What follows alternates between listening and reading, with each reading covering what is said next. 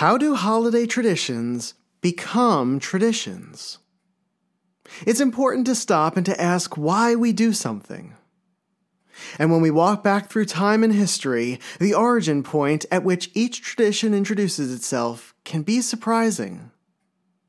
A holiday tradition requires three elements a beginning, an embracing of its purpose, and consistent repetition.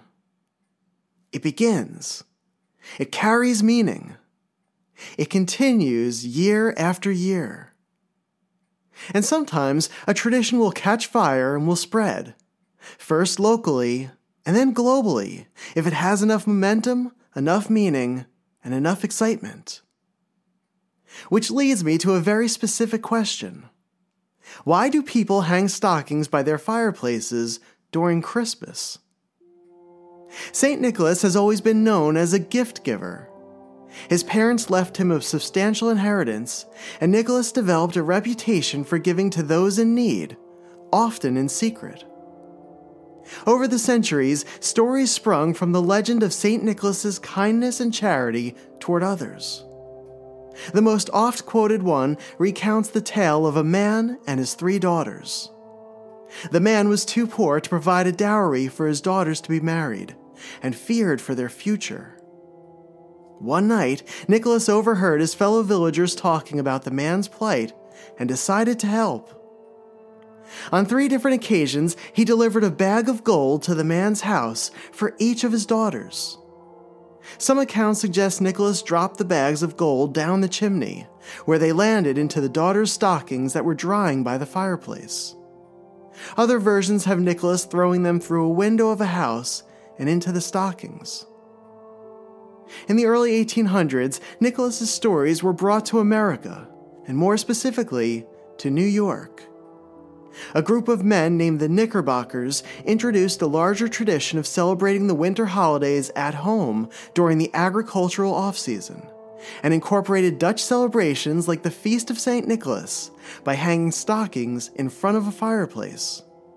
Stockings were often filled with oranges, which became a treat for children. And oranges also represented the gold Nicholas gave to the family in need, as some renditions describe three gold balls put into each stocking, instead of coins. In 1823, a poem highlighting the tradition was first published in a New York newspaper called the Troy Sentinel. The poem, titled A Visit from St. Nicholas, famously began Twas the night before Christmas, and all through the house, not a creature was stirring, not even a mouse. The stockings were hung by the chimney with care, in hopes that St. Nicholas soon would be there. The poem became widely known and repeated during the Christmas holiday. Children heard the story from their parents, and when they got older, they read it to their children and to their grandchildren. And as the story spread further, more and more people decorated their fireplaces with stockings and long socks, in the hopes that St. Nicholas, Santa Claus, would magically fill them as he did every December. Today, we still give gifts to loved ones, and we still hang stockings as we anticipate Santa's return to our homes and the act of hanging the stockings, often by decorating them first with our families and putting our names on them, has become an American tradition for those who celebrate Christmas. Traditions, like new inventions, can come from finding a better way to do something. For Henry Cole, the need was efficiency. Cole was a prominent educator and a patron of the arts, who later became the first director of the UK's Victoria and Albert Museum. And in 1843, Cole was having difficulty responding to the vast amounts of letters he received from his friends heading into the holiday season. The expansion of the British Postal Service and the rise of the penny post, where people could mail letters to anywhere in the country for the price of a penny, resulted in a letter sending frenzy. Cole, overwhelmed by the task in front of him, sought an easier option. To save time, Cole streamlined his letter's format. He contacted an artist friend about designing an image for his letter. The image depicted two scenes that captured the spirit of Christmas acts of charity, and a festive meal with family and friends. Above the image was a header that read To, followed by a blank line. Cole would personalize each one by filling in the recipient's name. And a banner in the center of the image wished the recipient a Merry Christmas and a Happy New Year. At the bottom of the letter was another blank, with the word from, so Cole could sign his name to it. In addition to printing a number of the letters to send to his friends, Cole also created a thousand copies to sell. And soon, the Christmas card was born. Recipients saw the time saving capabilities in this method and began to have their own cards printed to send during the holidays. The first American Christmas card was created in 1875, and over the next few decades spurred a trend of producing artistic winter or religious scenes that were heavy on talent and light on text. The cards later adopted a standard size of 4 by 6 inches, folded once, and were accompanied by their own envelopes. Artists like Norman Rockwell capitalized on the trend, creating new and exciting images that would become iconic depictions of the season, as well as staples of the Americana tinged era. In solving a problem for himself, Henry Cole created an industry, one that gave people the opportunity to wish one another Merry Christmas and Happy Holidays across the globe. Sending Christmas cards and hanging personalized stockings to be filled by Santa are two traditions that have developed over time and are memorable activities many do to celebrate at the end of each year. And in the Star Wars community, one collector has created a special holiday tradition of his own. One that involves opening his home to friends and fellow collectors each December for an unforgettable weekend in Pennsylvania. This is the story behind Sithmas, a multi club event celebrating Star Wars and the holidays. This is a conversation with Mike DeStefano on how Sithmas has grown into a must attend meetup for Star Wars fans and what it is like to host it. This is another special tradition for a special season and a perfect way to close out the year. And this is Star Wars Prototypes and Production.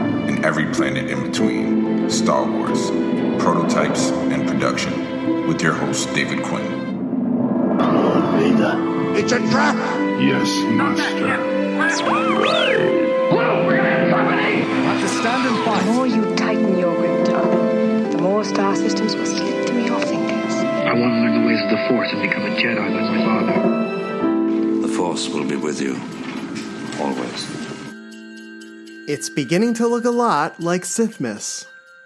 Mike DeStefano, a collector from the Lancaster region of Pennsylvania, hosts an annual event at his home each December called Sithmas. It's a celebration of the holidays, done with a nod to Star Wars and collecting. And since its inception, Sithmas continues to become more and more popular. What began as a one day event is now spread across a winter weekend. It has grown in size as well, and currently includes friends and collectors spanning five regional Star Wars collecting clubs. Attendees travel hours and from other states to be a part of what has truly become one of the collector highlights of the year for many of us. Each year, the weekend kicks off that Friday with a collector's dinner at a local restaurant. Then on Saturday, the main event takes place at Mike's house. It is a day of festivities, complete with a white bantha gift exchange, tours of Mike's incredible collection rooms, and a group dinner. But the best part is being able to spend a few days in the company of those who share a love for Star Wars and collecting. And every moment we have together during the year is invaluable. And the weekend ends on Sunday with a trip to a local diner for one final meal together. Sithmas affords collectors to end the year on a really positive and memorable note. For Mike, the evolution of Sithmas has far exceeded what he ever imagined it would become.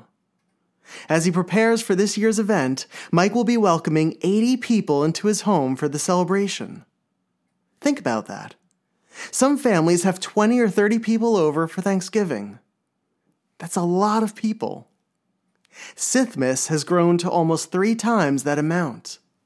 I attended Sithmas for the first time last year. If you'd like to hear a recap of the event, along with clips from that Saturday, please check out episode 116, titled A Sithmas Story, celebrating the holidays with four Star Wars collectors clubs in Pennsylvania. That weekend was a great one. And in the days after Sithmas, Mike and I discussed recording a conversation about what it was like to host a large collector's event at his home we decided it would be more fun to do a chat in the weeks leading up to the next Sithmas. So we held the idea for a year. And how quickly that year flew. As we approached the end of 2023 and the arrival of another Sithmas house party, Mike and I finally sat down for our collector's conversation. I had so many questions for him. I wanted to know the origin of the event and how it evolved over the years. I wanted to hear his perspective on hosting and what the meetup meant to him. And I wanted to know what it was like to have created a new holiday tradition within the Star Wars community. Since we are officially in the holiday season now, let's hang a few stockings by the fireplace, pour ourselves some hot chocolate, and talk to Mike DeStefano about the magic of hosting another Sithmas.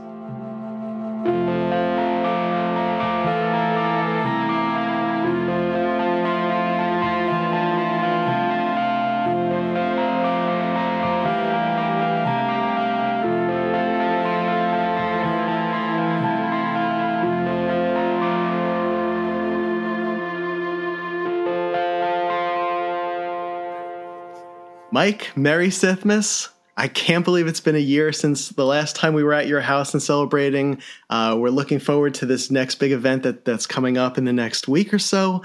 Um, I have some some very quick questions that I want to ask you surrounding Christmas and the holidays for you.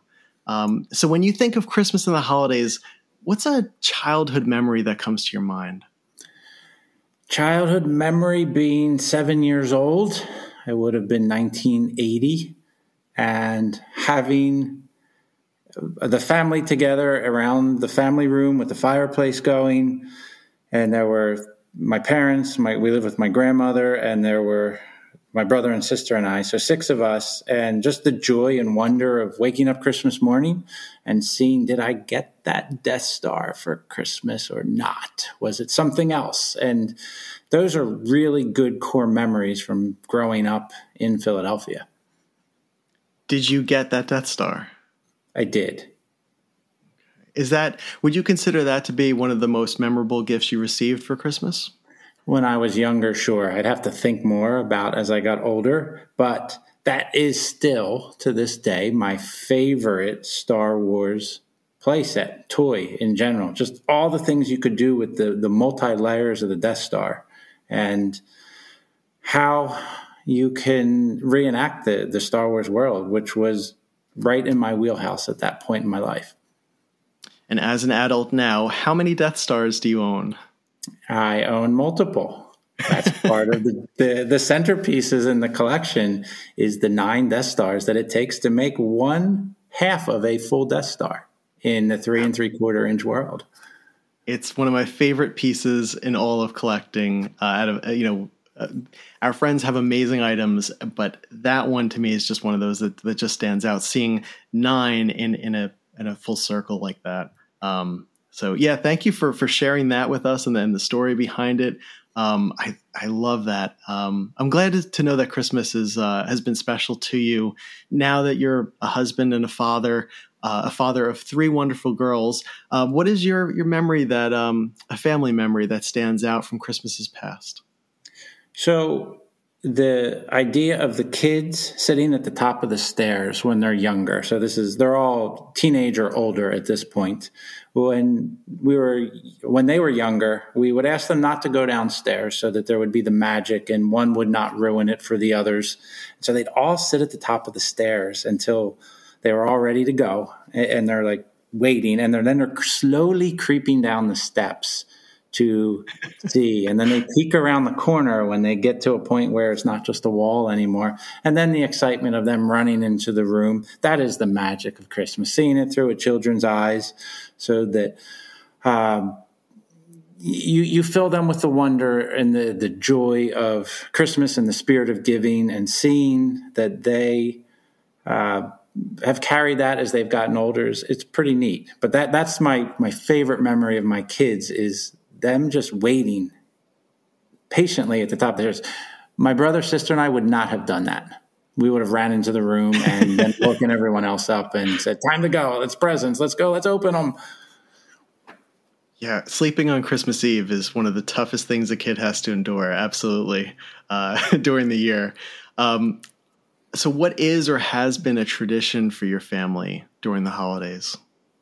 For us, it, it, continues. Well, actually, there's several. You know, it starts on Christmas Eve. We go to a service, and then we'll go over to a friend's house. Uh, so a bunch of neighborhood friends we get together, and it really starts Christmas Eve, and then we'll come home and we'll put on "It's a Wonderful Life," and we'll watch that while we're winding down the evening and then in Christmas morning, it's about family. And my, my family now is scattered across Pennsylvania and Maryland. Uh, my wife's family lives a mile from us. And we, we have a time spent it together with both families, and times we've done multiple days of Christmas because that's just the way the schedule works. Now, with our, our daughters being older and one of them has a boyfriend, we're, we're into that dynamic now of splitting up um, will we have them on Thanksgiving? Will we have her on Christmas? Or how is that going to work? So it's uh, our life when my wife and I were dating playing out again through our children now. Very interesting. That, it's, yeah, it's interesting the way that that comes full circle. Um, but it, it, also sounds like too, as your family is now, you know, and will be growing, um, you will have more unique celebrations, and it'll be markedly different from the, you know, the the past few decades as well for you. It's fair to say we've entered that different phase as they are now grown into young ladies and what that will bring. So, you mentioned before that on Christmas Eve you watch It's a Wonderful Life. Do you have a personal favorite Christmas movie? It is It's a Wonderful Life. There are so many good ones, but that's the one that the, the message inside of it is so powerful. And what I found interesting last year is our youngest daughter watched it in her it one of her high school classes. And i expected her to come home and and say oh it's black and white. And i want to be clear the kids come and go from the room all the time but they never really sit and watch it and then they'll go to bed and they'll miss the ending. But to see it through haley's eyes as she was seeing the power of a movie that's that's in black and white and what kid wants to watch a black and white movie today? But to see it and, and see her really grasp that message was really cool considering that's a movie i probably did not watch until i was in my 20s and instantly it's like why didn't i watch this sooner? This is great. Is there a christmas film that others enjoy that maybe never resonated with you that others enjoy? Uh, I don't know. Within my family, we they are big fans of Christmas Vacation. They like Elf.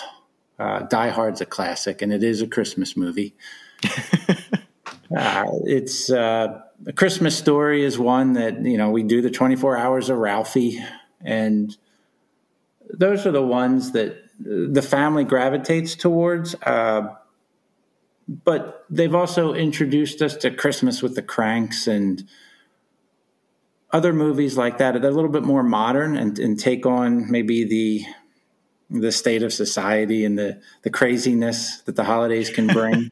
yes, but I, I, don't know that. Um, there's probably a really good answer to your question, but those are other movies that enter our realm that maybe I watch a little bit more because other people in my family find them to be some of their favorites. Home Alone. That's interesting. Yeah, because we, we we do get introduced to stuff through our our family members and through our friends, and a lot of times we we tend to appreciate them more because we're seeing them a lot of times through our loved ones' eyes. Um, so, oh, I'm glad you you have so many too that you um, that you like and appreciate. I, I'm the same way. I mean, the modern ones with Christmas uh, with the Cranks and even Elf. Elf has become one of my favorite ones to watch uh, with my family every year as well too. So. Um, there's certainly enough Christmas movies and holiday movies uh, to keep us entertained. So, what would you say to someone who has never watched the 1978 Star Wars Holiday Special?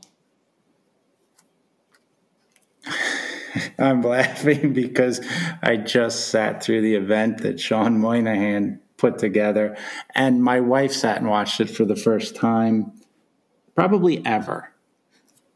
And about not even 12 minutes in, she's like, This is terrible. Surprised it went 12 minutes. And I said, I don't disagree. I said, but it is it, for, so for someone who's never watched it, this is your question. Uh, you're not missing anything. If you're a huge Star Wars fan, you don't need to see this one. If you are a crazy Star Wars fan, like many of us probably listening to this, yeah, you need to watch it once. The Boba Fett cartoon is pretty cool. And you probably don't need to ever watch it again. Yeah, it's really there's an historical element to it because most you know a number of the main cast is in it, and then there are some famous actors and actresses and celebrities of that time that are in it. Um, and you do have really the first appearance of Boba Fett in that cartoon. So uh, yeah, it is. It's one of those things where I feel like every person has to watch it at least once just to experience it, but then you can leave it there. You really could, but hey, you get Art Carney, you get Bea Arthur. There are some true gems in there. Absolutely, and there's some songs too, which it just still blows my mind. But yeah, you're not um, helping the cause there. All right. Well, speaking of Star Wars, if you were going to write Santa Claus this year, what would be one Star Wars item on your list? That is a very good question. One Star Wars item on my list. Okay. So I'm going to dream big here and there are three vintage carded figures that I, I, have not acquired. So I'm going to go with Santa. I've been really good this year, and if a carded yak face showed up, well, this little boy would smile tremendously. So I think Santa. The first question that Santa would ask you back on that is. Um, are you looking for a power of the force carded yak face, or would you settle or be happy with a tri logo yak face. I feel like I'd be greedy if I insisted on it being a power of the force, so I would be content with either. Okay. Well, you know what? You never know. You truly never know. So uh, just, you know, hopefully you've been a good boy this year and uh, you have something to look, forward to uh, within, you know, the, the next coming uh, months. One can always hope. All right. So so you you've established yourself as a Star Wars collector. I know you as as a fellow Star Wars collector. What kinds of Star Wars items do you collect? The answer starts with the the vintage toys. Uh, those are uh, so I still to this day own all of the original vintage toys that my brother and sister and I had growing up, and that's the core of what's there. But it goes beyond that when Star Wars was reintroduced in the 90s, like many people, I got caught up in the, the craze of the Kenner re release. But where I settled in for probably the next decade was in the autograph world. I had an encounter at the local mall in Harrisburg where there were, it was basically the Men Behind the Mask tour uh, came for autographs. And that really lit the torch for autographs that um, was sort of the next area that I jumped in. Uh, why stop there when there are so many other good options? So, a couple other areas that I get into. A big fan of Lego. I still think to this day that it is the best toy ever invented.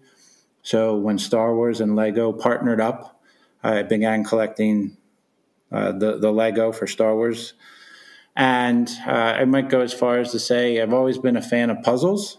So, been a big puzzle collector as well. And sprinkled inside of all of that, David, is the a myriad of modern items over the years too. I think you'd have to include swag in there too, right? I suppose you could do that, especially patches.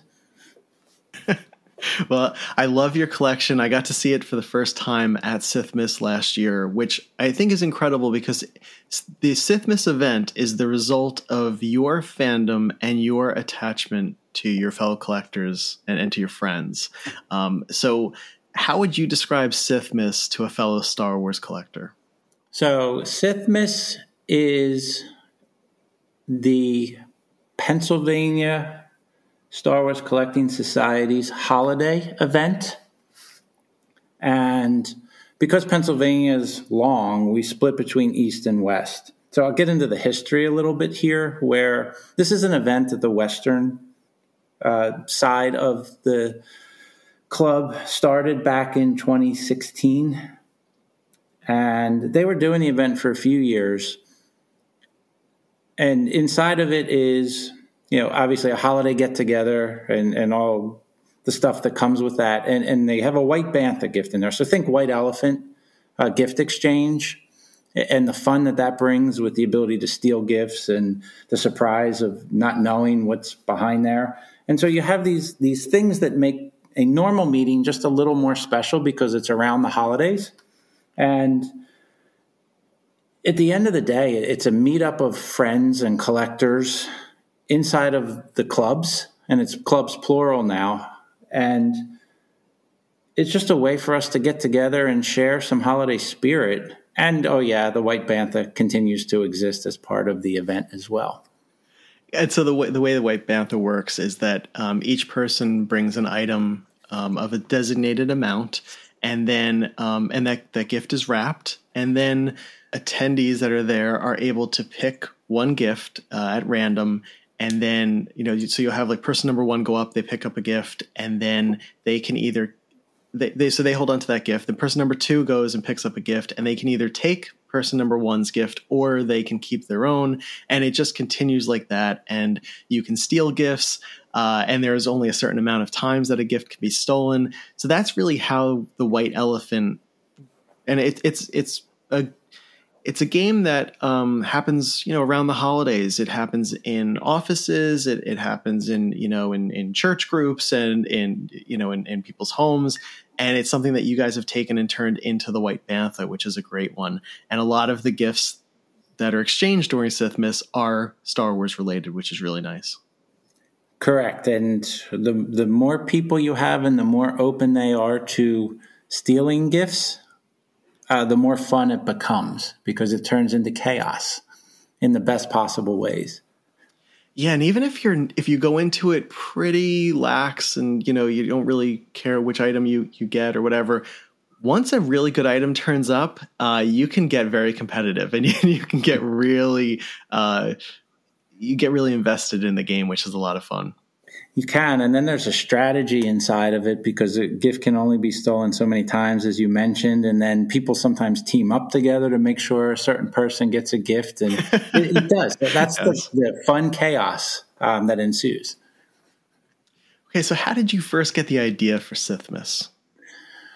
So, as I alluded to, uh, it was something that the the western part of Pennsylvania Star Wars Collecting Society started. And Scott and Nikki Fetzik uh, should get the credit for the, the, term Sithmas. Not that they invented Sithmas, but they started calling the event Sithmas back in 2016.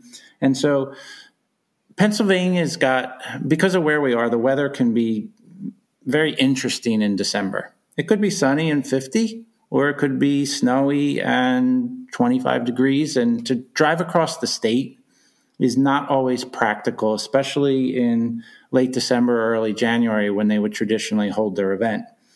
So after seeing them and the fun that they had for three years, I'm like, hey, what if we did an event on the eastern side at the same time and doing it on the same day, we could link up through Zoom or some other uh, vehicle that we could link the, the two sides of the state together. So basically stole the idea that the Fetziks had created out west And in that very first year, wouldn't you know? So it's the end of December, and we got a snowstorm. And so what was going to be the the meetup for December that month turned out to be uh, five people because most people weren't comfortable driving because the conditions were a little bit worse than everybody expected. And okay, well, we had the event and it was good. You know, sometimes when you have the small meetings, they're great for really getting to connect with the few people that are, are there. So we did it in 2018. And the thought was, all right, well, let's do it again in 2019, same exact format only we'll try and order a little better weather this time. And we did get a little better weather, and uh, we did ours on the east side, and the, the western did theirs on the same day. We had about 15 or 16 people in 2019. And that one worked the way that we had hoped that it would, where we could link together the two sides of the states. And uh, that's really the origins of how it came to be part of both Western and Eastern uh, Pennsylvania clubs event in December. And I'll pause there because it takes a twist shortly after that. Okay, so as you were planning your first, the first iteration of the meetup at your home, um, did you receive any advice or any encouragement from any particular friends or fellow collectors? So, in that first iteration of Sithmas on the eastern side of Pennsylvania, it really talked a lot with Scott and Nikki Fetzik on what did they do, how did they do it, because we wanted to emulate that. You could see the the fellowship and the camaraderie that was coming out of the Western versions of that for the first few years. So we really just wanted to talk with them, uh, talk to a couple other members out in the West who are regulars, and just got the idea of how, how can we do this in a way that lets both sides of the state share in the same merriment of the holidays. And so we did the White Bantha, you know, we did cookies because you can't have a Christmas party without cookies.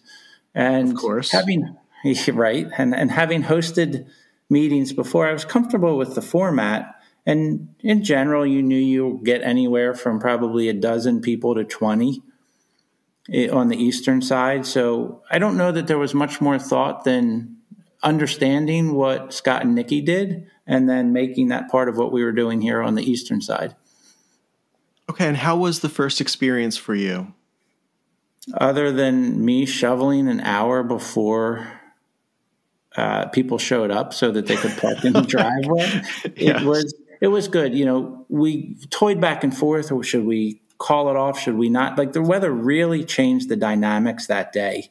And as we looked out at the forecast, it was going to be sunny. So if you could get on the road, then you would be fine. Or if you lived in the central part of the state, meaning anywhere from Carlisle on east, so Carlisle, Harrisburg, Hershey, Lancaster, you were going to be fine because the storm was moving west to east. If you were on the eastern side, Philadelphia, Allentown areas, it would be a little bit more challenging to get here because you'd be driving through more of the conditions that hadn't cleared up yet.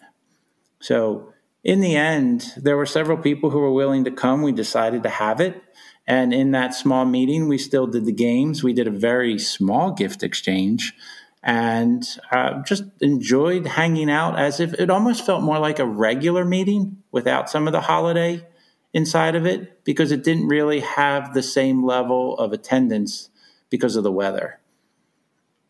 Do you think that worked toward your benefit where you were able to get into the rhythm of hosting a Star Wars themed collectors event like that without having something like, you know, 20, 30, 40 people attend the first time? I think so. I think that coupled with the second year really allowed us to get into our rhythm. That first year, it was okay, I hope some people show up. And if we get more than the five that said they would come, then that's a bonus. If we don't, then we'll have a good time with the five of us. The following year in 2019, when we had 15, that really started to take on some of the, the feel that I had hoped for and had come to witness that had happened on the west side when you would hear Scott and Nikki or Bill Cable or Bill Fryer talk about uh, how how much fun those events were. So it was those first two years combined that really set the stage for what would come post COVID. So, other than the weather, were there any challenges that you faced um, for those first two meetups? I don't think so. I, I think they went off as most meetings do. They, they, tend to be three, four, five hours, and, and people can come and go as they need. Uh, based on what their schedules are. There, there really wasn't anything other than I probably had some games planned that first year, which would have been considerably better if there were more than five people to play them. But really, nothing derailed the event or made the event feel like it didn't come off as as planned. And maybe the fact, David, that we hadn't really done one of these on the eastern side helped and even in the second year, we didn't know how they really should go, other than the anecdotal stories we heard from the Western side. And I, I think that's nice because it seems like you were able to slowly adapt to it and to take it on really one year at a time. It was growing slowly, you know, giving you an opportunity to stay up to speed with it. Um, and I and I guess to to kind of see it from a forward perspective as well um, and to enjoy it more than rather than being overwhelmed with having it be you know uh, whatever yeah, 50 person meetup the first time um, so so from 2019 on how has it evolved? So 2019 we had the event and we're like all right we're going to do this again next year. And that was the plan. Obviously covid rolled in in 2020 and we did not hold an event that year. Uh, but a couple things happened along the way. So in 2018, I had the chance to attend an international collectors event, and that sort of opened my eyes to how big some of the meetings can be uh, and pulled off very successfully. It's the first time I had attended something like that outside of the Pennsylvania Star Wars Collecting Society summer socials, which would have 50 or 60 people. But there's a recipe and a format to those that having been involved in the club for 20 years, you, you kind of knew how that was going to work. So, the, having my eyes opened up to the bigger collecting community on a meeting across multiple state attendees and, and an international element to it. And then in 2020, I remember Georgia held their virtual summer social. And to see an extension of the cross club community connect through that way in a way where we're all just starved for people's or interaction with people and, ways to connect in the community. Um, those are two additional events that factor into what SITHMAS became. And, and there's one more thing along the way. So in 2021, I had the opportunity to host a portion of one of the international collecting events. And there was about 65 to 70 people here at our place. And it's like, okay, so this can work on a scale uh, considerably larger. We had no idea how many people our, our place could hold and accommodate through a, an event that might be six, seven, eight hours long. So, in in hosting that event and being a part of that weekend, uh, it was not quite to the scale that it could have been because of COVID and the, the state of the world. Even in 2021, where you're vaccinated, where you're not vaccinated, and we are still trying to wrap our heads around all of it, all of what it meant to have these big gatherings. And I wanted to sort of take something away from that that said, you know what? If you're comfortable being around a large group, then I'd like you to be able to come regardless of what your position is or feeling or opinion. If you're comfortable and you want to be a part of it, great. If you're not, I respect that and understand. But I wanted to give people an opportunity to get together. So what I did as a follow up to that event in 2021 was reached out to Eric Janicki in DC and Tom Quinn in the Empire group and see if there'd be any interest in having a joint meetup of the DC, Pennsylvania, and, and New York groups in and around SITHMAS. And they both came back with a resounding, we love that idea. And so, what do we need to do to uh, get the groups together. So between the international collecting event and what Georgia did across multiple clubs, and then the experience I had earlier in that year, uh, kind of led to uh, me reaching out to Tom and Eric to say, okay, let's see if we can do this. And, and that's how we got into the multi club version of Sithmas. It's amazing the path that you that your meetup has taken over really the last five years. Um, and so you had mentioned a few things in there that I wanted to, to go in a, a little fuller on. So the Georgia Alliance held a virtual summer social um, when we couldn't be together in person as as a club and a multi club event, um, and so it was you know an online uh, event that took place over the course of a weekend. Had a bunch of uh, different panels, you know, by collectors and, and by people who were Star Wars enthusiasts, and it was a really connective way for us to stay together when we couldn't be together. And then the um, the ICE event, which is the International Collectors Event, is a privately held event, um, and it usually consists of about 100 to 130 collectors um, who will descend upon one specific region of the country, and it'll be over the course of a long weekend. And at that time, they will tour the homes of different collectors, and then they'll go to different events, you know, outside of of people's homes as well too, that are unique to that to that location in that area. So you and I had met at the ICE event that took place in um, 2018 in New York. That's really where we became friends. Um, and uh, it was that I think that was such a monumental thing for the both of us because we were able to see what one of these larger events were like. And I, I know that the Empire State Club was inspired to do the annual because of that. And it really sounds like after you saw that event of 2018 and the one that you had hosted in 2021, that really gave you the the energy and and the the propulsion to put together a multi club meetup at your home. Absolutely did, and you can't see that I'm smiling just thinking about how many connections both of us were able to make at, that event in 2018, and then subsequently at the annual in 2019 as a follow up and it did. It, it sort of opened my eyes to the bigger community, and it fueled the the interest in doing something. Uh, really, let me say it this way: How can I give back? And and this was a way that I could give back and create some connective fabric between the groups.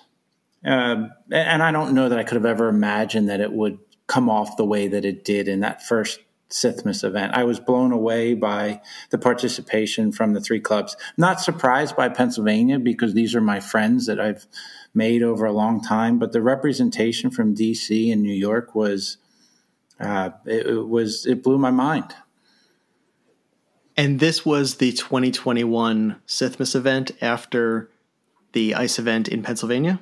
Correct. So my wife thinks I'm crazy for turning around and wanting to do it again, but I'm not crazy because it was awesome. The the ability to get together with so many of your friends that you we we as a group, yes, we get to see people at celebration, or if we're fortunate enough to be able to attend events like the annual or the Georgia Alliance Summer Social, or you go out to the toy shows where there's some gatherings, but those those happen once or twice um, if we're lucky in a year. So to have this opportunity to see my friends from Pennsylvania, New York, Virginia, DC, Maryland area, um, and then the new friends that have been made because of it has been amazing. And I'll just jump in a little bit, David, into what that first event looked like. It was 50 people. So we went from five people to 15 people to 50 people. So there was better attendance because word was getting out from the Pennsylvania, inside of the Pennsylvania group. But then also the interest of people coming down from New York and, and north from the DC area was not anything that I expected. Yes, maybe you thought you get five or 10 from each group, but to jump up 35 in that first year was like, all right, now I'm freaking out a little bit because how are we going to pull all this together?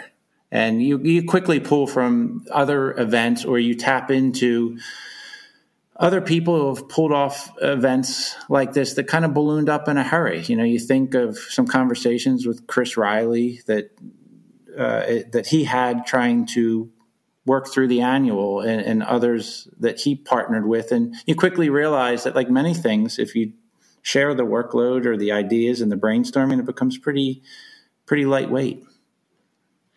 I love the fact that you had this event at your house in the summer of 2021 and then turned right around to your wife's disappointment and said, "Hey, we're going to do this in December as well too, and we're going to, to, to ramp it up." But I think it's a true testament to how enjoyable and how connective something like that is, and that you were able to then personalize it and make it um, an event for the holidays and to have it again at, at your home. And I think I think it works for for two reasons or three reasons. One is that you are a tremendous person. You you have a way of of really connecting and bonding with people.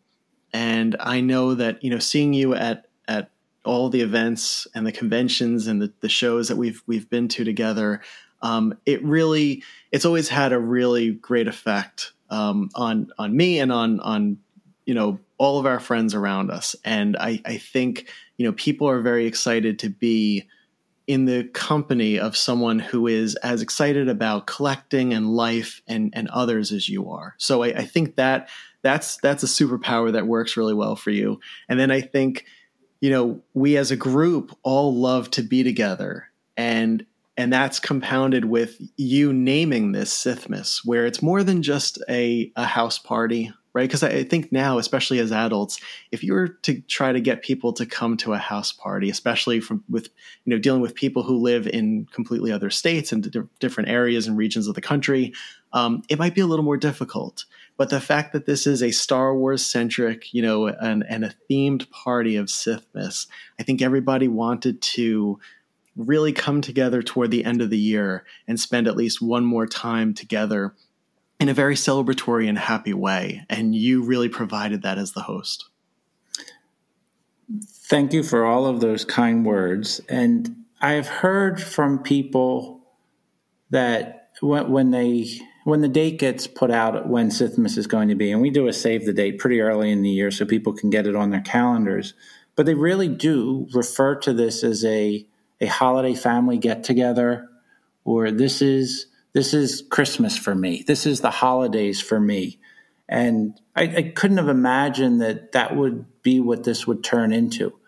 Uh, creating a space for people to get together was always something fun. Many in the community have connected me with others, and this was a way to pay it forward and to be able to link people who might not normally get to have a chance to get to a celebration or the previously mentioned annual.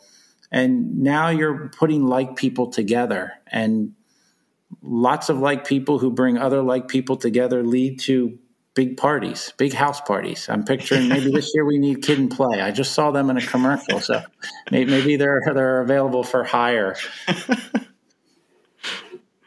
well, and so it this it's it's fascinating because again, um, I think you've really hit it on the head where you have given adults a new holiday tradition. Star Wars fans and collectors now have a new tradition around the holidays where I know for me, Sithmas is now part of the Thanksgiving to New Year's um, joy of, of, of the end of the year and the, and the holidays. It's something that I look forward to every year. My first time going was last year, um, and I had an incredible time. I, I can't wait. I mean, as soon as as soon as I got home from it, I marked it on my calendar. You know, it was ready for for this year's. Um, but what was last year's meetup like for you? Last year's meetup was a continuation of the the year before. And so some additional wrinkles in the best possible way came up. So Bill Cable, who's the president and founder of the Pennsylvania Star Wars Collectors Society, said, Hey, Mike, he's like, how about we we would you be open to changing the date so that we could have them on different days so i could come east to eastern sithmas and see some of my friends because it would be really cool to hang out with people from new york and dc and then that would give you a chance to come out west to do the Western Sithmas, which I had never had a chance to do. And so there was that. And like, you know what? I really like that idea. And hey, it's a chance to hang out with Bill. And along the way, because word gets out, um, I get an email or a, a, Facebook message from guys from the Ontario group saying, hey, would it be all right if we crash the party? And it would be, it was three of them that came down. So it's like, okay, yeah, absolutely. And I had, uh, and actually had met Chris Porteous before, but it was Jimmy Mack and, and Toby. And I had not really, I, I had personally met Toby or Jimmy before. So to have them come here and spend the weekend here was uh, and when I said there were multiple wrinkles, that was the other one that was great. Like to have a chance to to meet new collectors who uh, had heard about it through the Empire and probably word of mouth. Um, that was, in, in a way, it, it, it gets to you like, wow, this is pretty neat that this is building like this. And what is what does it feel like to have people from Canada come down, you know, that are willing to travel down? Because the the Canadian contingent, like Toby, Chris, uh, Jim, like they're wonderful guys, and it, it's amazing. Like they bring such an excitement um, wherever they, you know, whenever they're traveling. And I, I just always think it's amazing that they're able to come to these events and that they want to be a part of it. So, in general, I think Canadians are probably nicer than Americans as okay. kind people.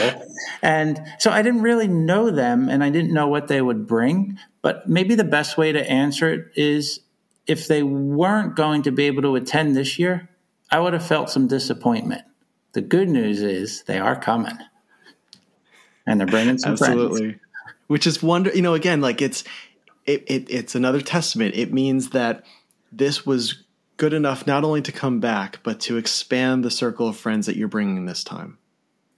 Yes, and you can echo that for what the Empire Group has done and people who have come down and brought, and the same thing for DC. I have met people that I would not normally have had a chance to cross paths with because of the good work that they've done to promote the event inside of their own club. And I love the idea of this being a multi regional club event.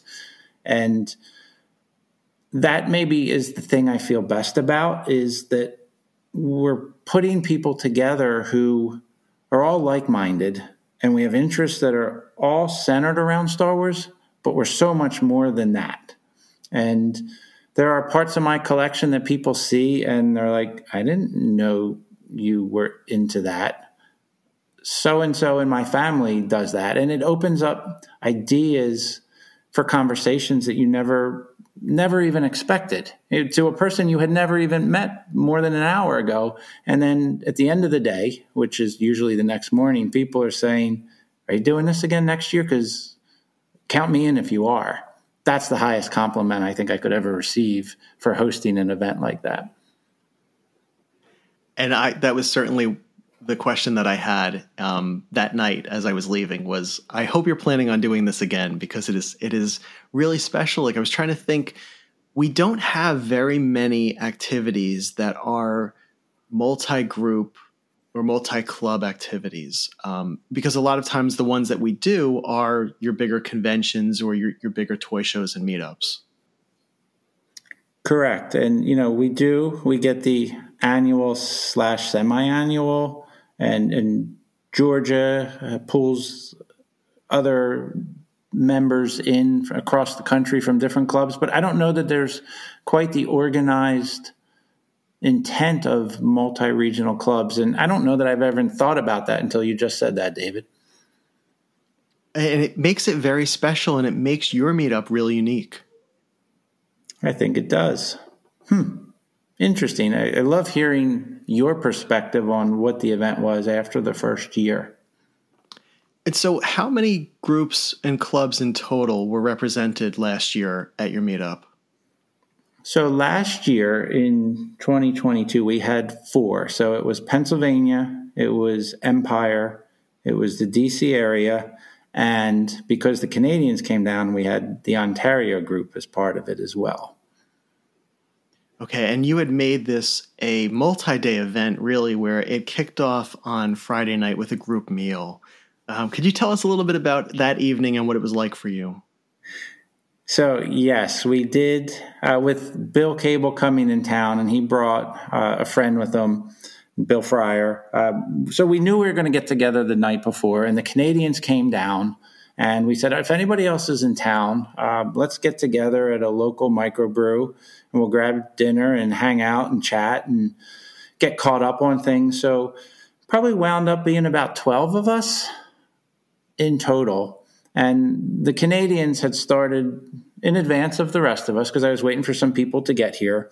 And then we were all going to head on out. And, you know, when you get a group of people who haven't seen each other, it takes a little bit longer to get out the door. So they had a head start on us. And when we got over there, uh, so that's where I met Jim and Toby and, and reconnected with Chris.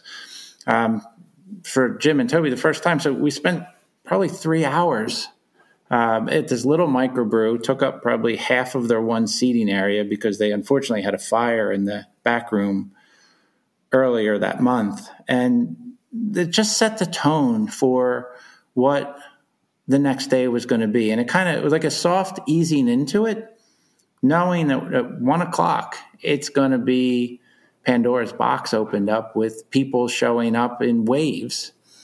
And it also helped to have people in town to extra hands made for light work the next morning to get ready, a couple errands that needed to be ran here and there.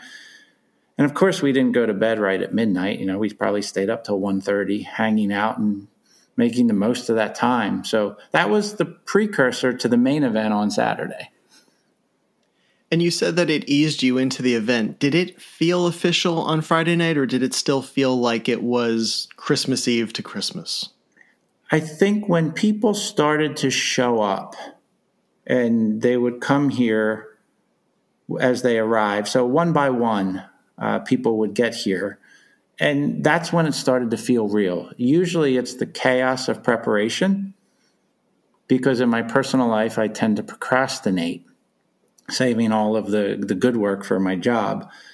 So when people started to show up, it, cemented that, okay, it's here. It's here. Now we can start to let go of all of the things that I think still need to get done and just start to immerse yourself in the fun. So I I did find that to be helpful in a small dose on Friday night to get your mind set up to it is Christmas morning the next day when everybody starts showing up and you start to see people that you haven't seen in a year or two.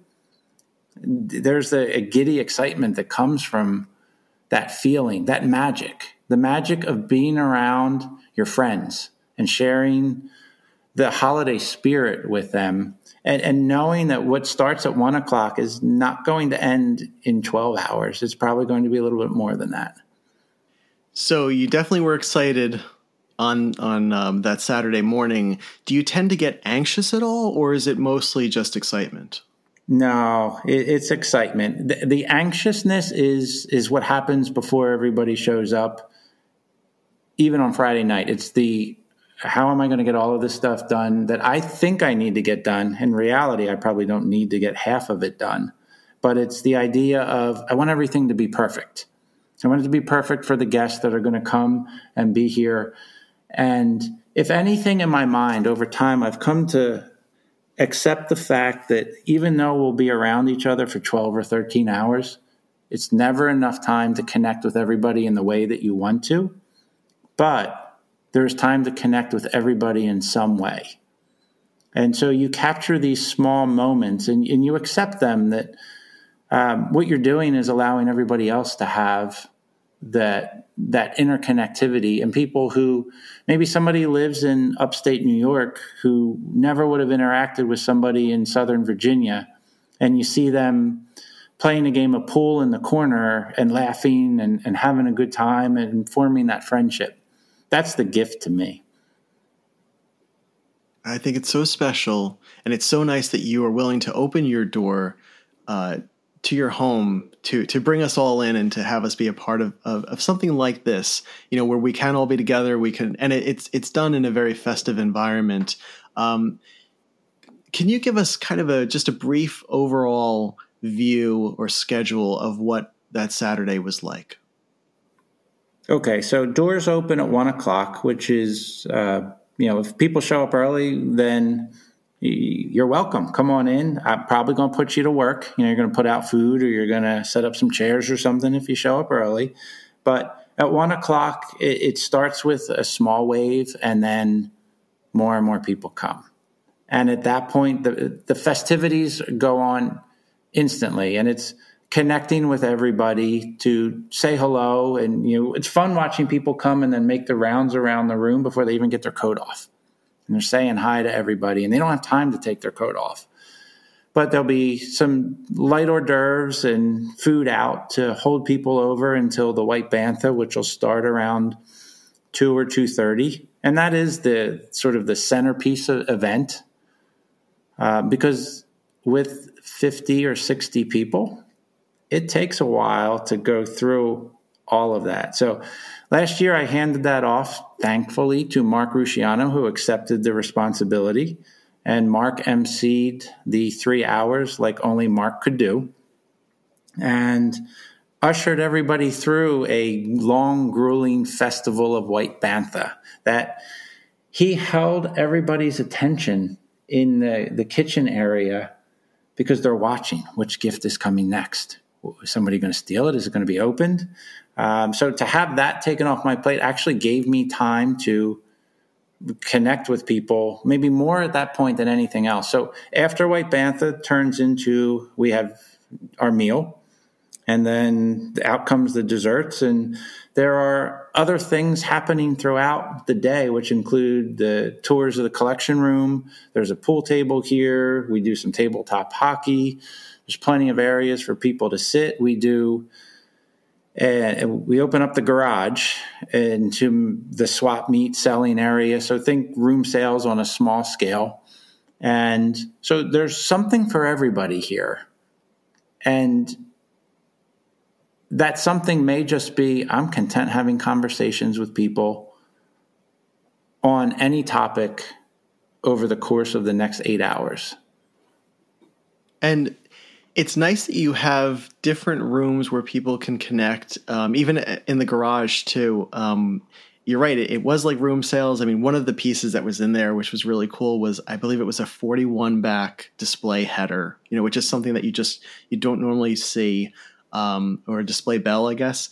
But um, mm-hmm you know there were there were some really great pieces in there there were there was everything from you know your typical Star Wars magazines and smaller ephemera all the way up to your your you know higher end collectibles. And um, it was nice because you could just basically walk in there at any point during the day and evening and if something caught your eye you could connect with the person who brought it and and make a deal with them for it. So um, I know a number of people picked up some really great pieces from that and that was special um, but you have all of these moments throughout the day. We even we took a group photo, which was really nice. Uh, I know uh, most of the time was really spent just talking and laughing with people and and connecting before the end of the year in that way. Um, there's always something really special about these meetups though because they they bring upon a lot of these smaller moments right moments that you know your convention has the big panel or the big reveal but a lot of this is the smaller moments can you give us a, an idea of a, a, snapshot of some of the smaller moments that you can recall from from your event? I can. You know, the first one that leaps into mind is around eleven o'clock. Uh, for the last two years, Tom Quinn and I, um, who grew up with tabletop hockey, so little pole, it's it, little poles that move the the hockey players, but we'll carve out time to sit there and play. And, and Tom actually had a 3D Stanley Cup printed last year that became the, the trophy that we're playing for. and so you have stuff like that. Like I remember the laughter and the merriment as the evening went on around the pool table and, and seeing people that you, you didn't know. Like James Gallo was playing pool, and I didn't know. I wouldn't have expected James Gallo to be um, playing pool um, for for a while, and then I just found myself watching them playing pool and walking upstairs to go out and see how things were going in the garage, and seeing Tom Quinn having a conversation with FJ, just in a quiet little corner where they could connect, and then going up to the collecting area that I have above my garage and seeing people's reaction to what sits up in the loft. and then conversations about the wall of running medals. And invariably, people say, Did you run all the miles? And to some extent, yes, I did, but I didn't do all of the races um, because many of them are virtual. But there's memories and tie ins to things that, like Jason West, is he does triathlons. And that led into a conversation that I had with him around the, the fact that we both like to do events like races and for him, it's a little bit more with the biking and the, the swimming as well. Um, it's David, you coming here and, and going outside and, and, sitting in your car and then coming back in. And I think you can speak to just how loud it is inside of here when you step away and you maybe it's said the opposite. It's so quiet when you get outside of the house. And that's the sign like this house is filled up with all of the conversation and the laughter, and that's pretty neat. And then you walk outside, and there's Ed Nagy and Ron Salvatore having a conversation with their jackets on because it's warm inside, and there's a place where they can uh, just kind of step outside for a little bit. These are the little moments that are pretty cool. And at the end of the night, for those that are still left, we just sit down and we're all exhausted but none of us want to go to sleep and none of us want others to leave. And you just kind of recap on how is life going? You know, maybe not Star Wars related, but just how is life? Mike Ritter, how you feeling about the Jets? Mark Rusciano, tell me your feeling on the Rangers today. Maybe I didn't have to ask. Maybe he just told me anyway. it, it's it's those moments. I remember last year, David, at the end of the night, me, you, and Chris Riley hanging out in the the place where I have all of my vintage collections from when I was a kid, and we played a little game of figure out which which four are missing of the carded vintage figures, and that was fun to see. Like Chris just kind of lead that. I think Eric Janicki. I keep mispronouncing right? It's Yanishay. Am I? Is that how it's Yanishay? Yes, Yanishay. Yeah. Uh, but just those small moments, and those are my moments. Those aren't the moments that you know the other 49 people had. Those are just some of the ones that I remember. Well, and it's funny because one of my favorite moments um, happened after midnight. It was it was you, me, and Chris. You took Chris and me on a tour of your three collection rooms, and so we got to see your vintage collection. We got to see your collection of uh, Lego and puzzles, and then we got to go up to the loft to see the modern stuff along with the um, the swag and your medals. And we had conversations for a long time around all the different areas of collecting, and it was just one of my favorite memories from it. Um, and I was thinking about it this week, and I really wanted to know, like, what is your experience of sharing your collection and to be able to share your collection at a meetup that is at your home? What is that like for you? So, the first thought that probably most people have that when they roll out their collection is is it going to be good enough? And that doesn't matter anymore. These are the things that I collect that I want to hold on to, as in the case of the vintage toys that I have. And there are strong core memories of my brother and I in particular, where we'd spend a lot of time doing it. So once you get past the fact that I, I'm not worried about how other people will perceive it, then your mind gets at ease. Now, when you share it with other people, the best part about sharing a collection is the conversations you can have because everybody will see something different in a collection that catches their eye or makes them curious. And that leads to stories, which lead to memories, which lead to them sharing memories. And it can be Lego, it can be vintage, it can be modern, it can be the running story that I shared with Jason, it can be um, the fact that I, I do enjoy the West End Games role playing stuff from the late 80s, early 90s, and how that can turn into a conversation. Or we do a Star Wars Christmas tree and somebody catches an ornament that was handmade by my friend Tom and his wife, and you have a conversation about that. Or the puzzle that my dad made for me um, when it became a birthday gift. And so you unlock these memories that allow other people to unlock their shared stories and memories that they have. And why why they ask about something is just as interesting to me as opposed to you know them asking as to hey you know how did you get this piece? And i'm like hey what made you ask about that piece?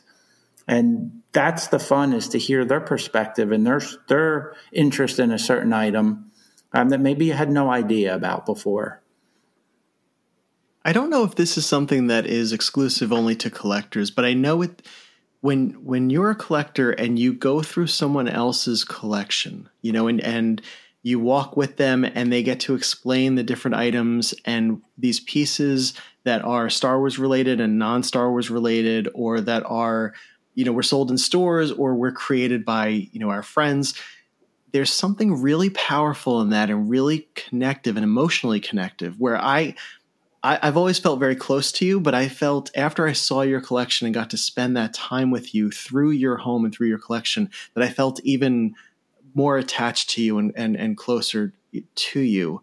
Um, do you find like is that a meaningful experience for you to be able to to to share that and, and those stories with others?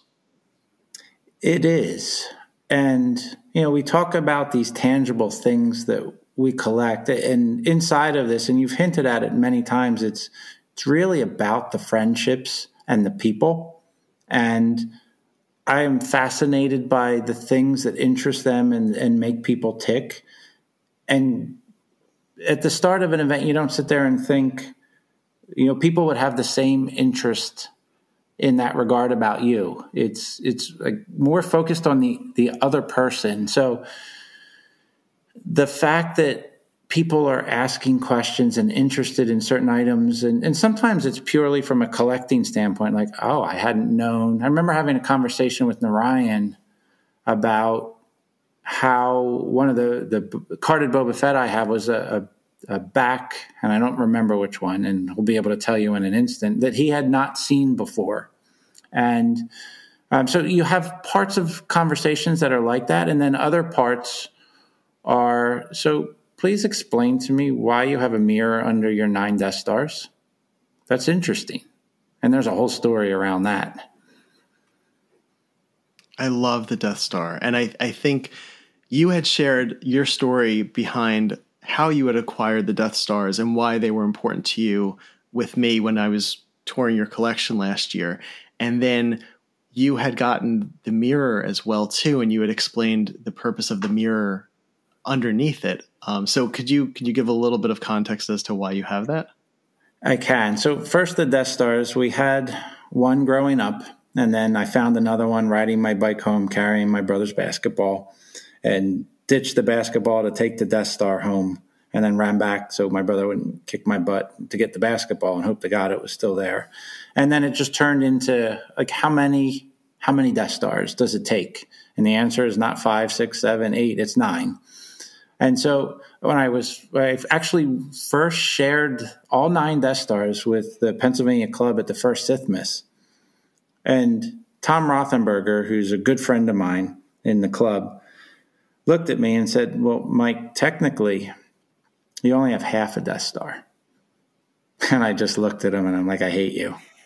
Like, how could you do that? It's like the worst thing you could say to somebody.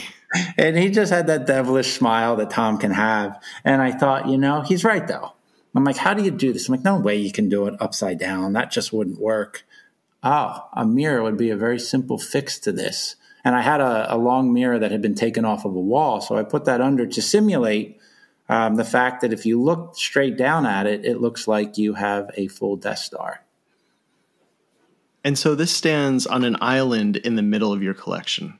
It does. So in the one, I guess you could call it a bedroom that we I converted into the collection room, which houses my vintage toys and then vintage toys from when I was a kid, and then the ones that I've acquired in my adult life. Um, the centerpiece in that room, when you walk in, is the the nine Death Stars sitting on the mirror on the island in the middle. I love it. As I said, it's one of my favorite pieces, um, not only in your collection, but just out of uh, almost every collection that I've ever seen.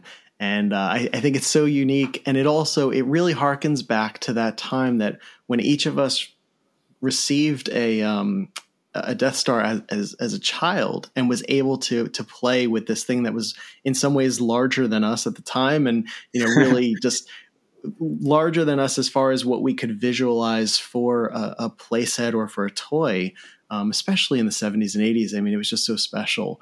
Um, so you've done a really good job with that. Um, I love that you are able to take people into your different collection rooms and to show them um, the you know different items, but also to give people just a very special day. Um, so when it comes to somebody coming to your home as a guest, what do you hope that they'll experience? The connectivity of the groups that we are able to bring together. There are so many good people in each of the clubs. The fact that we can blur those lines and, and make for a bigger collecting community is what I hope people experience. I hope that they'll meet somebody that they haven't met before and walk away with a new friend. Was Sithmas a blur for you overall, or did it? Did you have opportunities to take pieces of it in at different times? I think there are moments where I can take it in, but they can be brief. So my family typically finds other things to do, and I don't blame them um, because it's the holidays. So they might go build a gingerbread house somewhere or take in a show. So, in part, as the the only family member here, um, I've learned to rely on some friends for help throughout the day. But still, when you have 50 or 60 people here, there's always something going. And being a good host, you want to make sure everybody has enough to drink, enough food to eat, that there's ice still being available for people. And if um, trash needs to be taken out, you're checking on things like that. But there are those quiet moments where you'll round a corner and you'll see something you didn't expect to see, or you'll run into somebody who just happened to be alone at the time, and you can steal a moment right there. Um, there is a there are some there was a really cool thing that the DC members did for me last year in the White Bantha, where they they strategized to steal a gift on its final attempt. To, it was a piece of artwork that I that is done by Bill Cable that I enjoy his art. Um, so you have those moments where they will absolutely make a mark on you inside of it too. So it generally is a blur, but you do get those moments. And then at the end of the night, when we get to sit down, that's when I can immerse myself and just say, okay, everybody have a good day? Because I had a great day. And I don't remember the day, but it was a great day. I think I stayed until 1.30, 1.45 in the morning. And I had gotten to see that time where everyone had a chance to sit down and to relax and um, and it, it, did seem like you know you had you had a lot of time to relax in that latter part of the evening. Um, but the so Sithmas might have been over at that point, but the the Sithmas weekend wasn't over. Sunday morning, we a lot of us got up and we all met at Gus's diner for breakfast. That has become a tradition to hang out at Gus's and see what kind of uh, locals we can interact with there. And it was it's so nice because to me it was something that was immensely special and important you know to be able to meet up the day after. Um, i always feel like it's a different perspective on a meetup that way where you, are seeing your friends again but in a different environment. And uh, it seems to solidify and to deepen the friendships. What what do you get from a breakfast like that on a sunday so, besides the entire restaurant singing to me because people tell the waitress it's my birthday, which it is not, the it, it is a chance for those that are staying over to just have some conversation without the activities going on um, before they go. Because once they leave, the holidays are full on. You know, the next three weeks will be filled with company parties, family gatherings, Chris last minute Christmas shopping um, commitments. You know, Hanukkah will happen inside of there, and so you have other events that will keep us from getting together. But it's that final final time where you don't want it to end. So you get a little bit of a extra bonus um, the next morning over just while you're waiting for your food, it's time to talk to to people. And yeah, you can't talk to everybody, and not all 60 people go to breakfast. But if 15 or 20 of us went, then we'll spend the hour, hour and a half in the restaurant, and then feels like another hour saying goodbye to each other in the parking lot. And it's topped off by having the entire diner sing to you. Have, I mean, people we don't even know the, the, literally the entire room, which is this big sprawling room of the diner. I mean, everyone was was singing "Happy Birthday" to you and then clapping. And I remember sitting there, and I, I remember looking, going, "Oh my gosh!" Like Mike was so focused on Sithmas that he didn't even tell anyone it was, it was his birthday. And a friend leaned over to me and was like, "His birthday's in January." yeah, it's not really my birthday.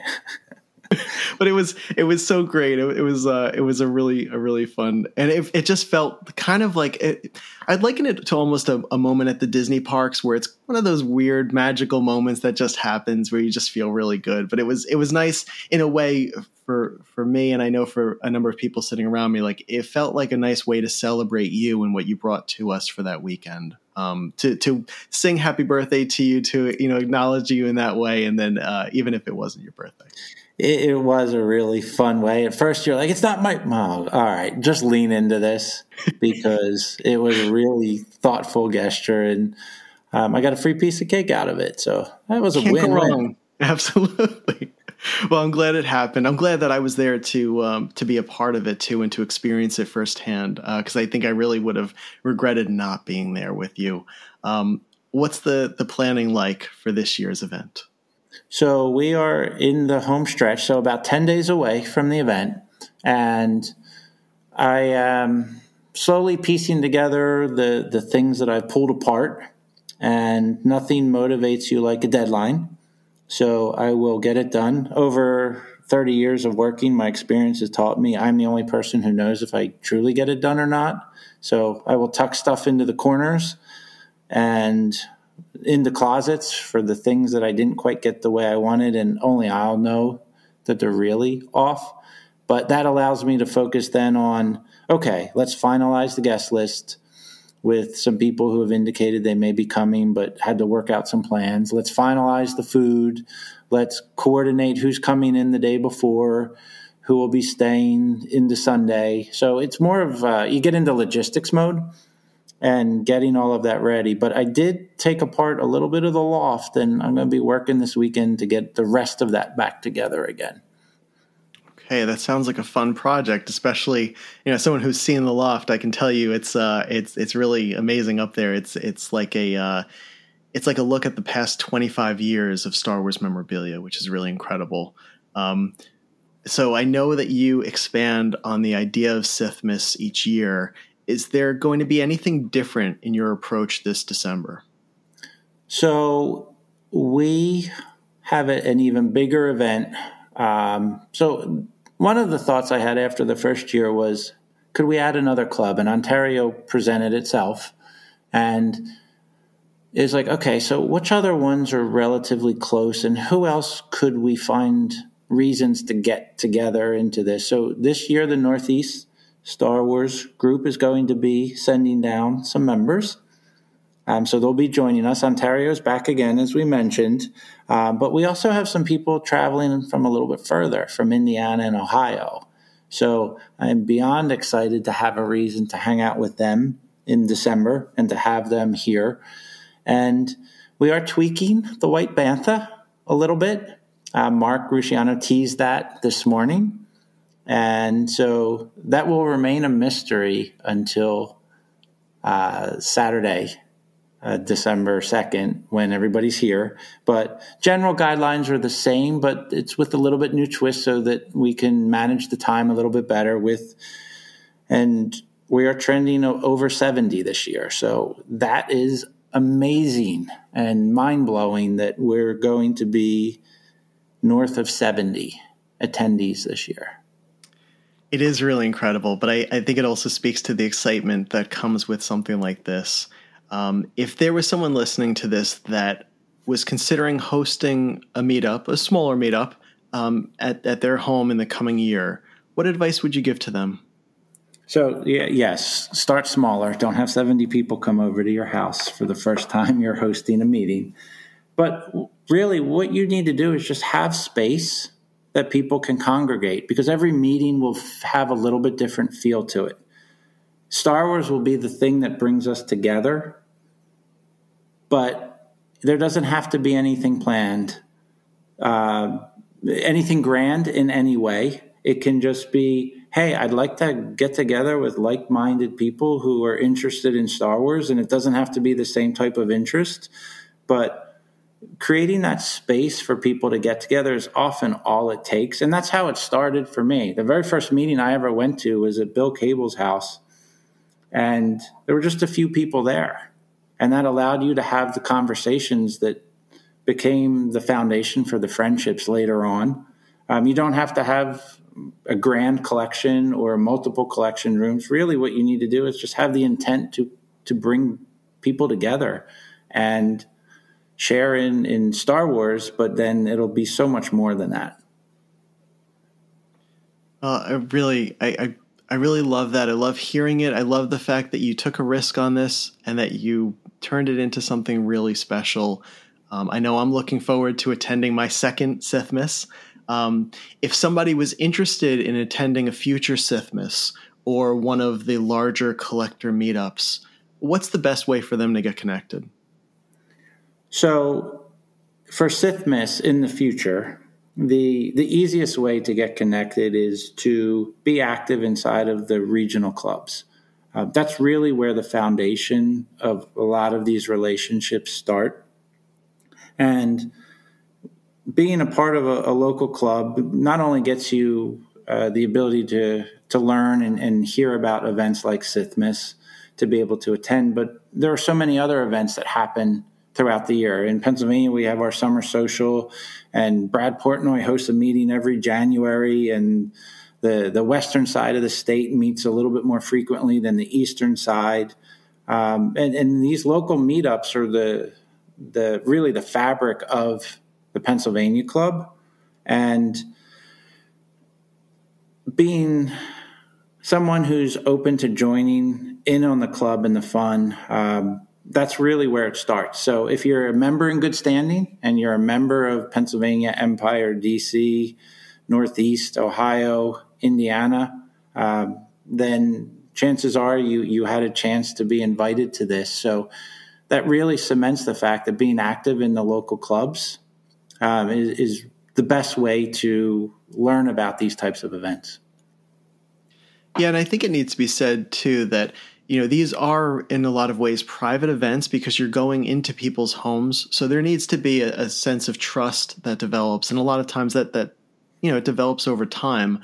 Um, but it is it is really good to be a part of the regional clubs to be connected that way. There are so many creative um, and, and innovative events that we as a community put together in the name of star wars in the name of, of you know fellowship that way. Um, are there any meetups that you're looking forward to attending or Star Wars related events in 2024? So there are a couple Pennsylvania events that are more or less staples because they happen every year. I mentioned Brad Portnoy typically hosts a meeting in January. Uh, the, our summer social, the Pennsylvania Star Wars Collector Society Summer Social, is the single largest club event of the year, often between 60 and 75 people, where everybody from the state comes together. We rotate that around the state so that it's not in one specific area every time. So those are the two that are on the calendar so far. I also have signed up to attend the Rogue Fun event in Georgia in May. And those are the three that I have my radar on right now. And hopefully there'll be several more that pop up coming up. I hear you might take a trip out to one of the toy shows in Kane County or so. So if you need a co pilot, we should talk. Kane County or Xenia Toy Show. Uh, they're, they're two that I, am really looking forward to attending, and I would love to set up a meetup around either one of them. I think that's a that's a nice goal for 2024. Um, so just to end this, Mike, um, why is hosting so meaningful to you? Hosting is meaningful to me, and I think it's fair to say that it really takes a village. While our home is the home that is the place people will congregate. There is a group of people who help me pull this off. And it couldn't be done without them. But it's meaningful to me because it's a reason to connect with my friends in a world that often moves so fast and a year has gone by so quickly and so many things are happening in our lives that sometimes keep us from being able to be connected even online. You know there there are the sunday or the saturday night meetups and chats and i just can't make it. My uh, my time with my family takes over on saturday so I have every intention of joining one of them, and then 52 weeks go by, and here we are, and it's Sithmas again. And what, to me, it's it's being able to see our friends, and and shake hands, and hug each other, and and just really kick off the holiday season by being around each other. Well, Mike, I look forward to kicking off the holiday season with you in person at your home for Sithmas. Um, and I'm, I'm just I'm so thankful that you um, you shared a little bit about your experience you know today with me, and um, I, I, think it's a fascinating story. I think it's one of those that makes our hobby and, and collecting and the world of Star Wars so unique. Um, so I'm looking forward to seeing you very shortly, and uh, I think it will be a weekend uh, that we just an unforgettable, memorable weekend. I look forward to continuing to make memories and catching up with everybody and uh, continuing the tradition that has become something that I'm happy to say and proud to say that people look forward to. Mike, I love you. You are a wonderful human being, and uh, I, I'm going to wish you an early happy Sithmas. Thank you very much, and I will wish you a happy Sithmas in person in 10 days. All right, I'll see you then. See you, David.